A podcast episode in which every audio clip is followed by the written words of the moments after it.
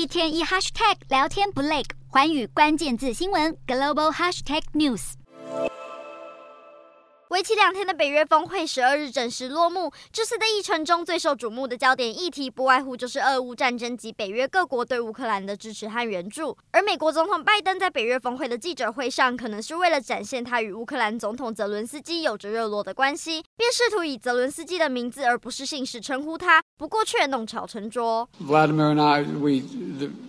I should, shouldn't be so familiar. Uh, Mr. Zelensky and I uh, talked about the kind of guarantees we could make in the meantime. 拜登竟然把泽伦斯基叫成死敌俄罗斯总统普丁的名字弗拉基米尔，这突如其来的口误让一旁的加拿大总理杜鲁道和意大利总理梅洛尼先是露出不可置信的表情，而后还忍不住笑出来。事实上，拜登近日口误的事件不止这桩。拜登在十三日的北欧领导人峰会上，把冰岛的英文 Iceland 和自己的祖籍地爱尔兰 Ireland 弄混说错，幸好他及时修正，缓解尴尬场面。只是这让不少人质疑，高龄八十岁的拜登是因为年纪大了，才会频频在国际重要场合上闹出笑话，而这或许也是他逐渐失去年轻选民信任的关键因素之一。国家广播公司近期民调显示，拜登在三十五岁以下登记选民中的全国支持率为百分之五十一，相较于二零二零的百分之六十少了大约百分之九。与此同时，他的竞选强敌川普的年轻选民支持度却在节节攀升，而这恐怕将对即将到来的美国总统大选造成决定性的影响。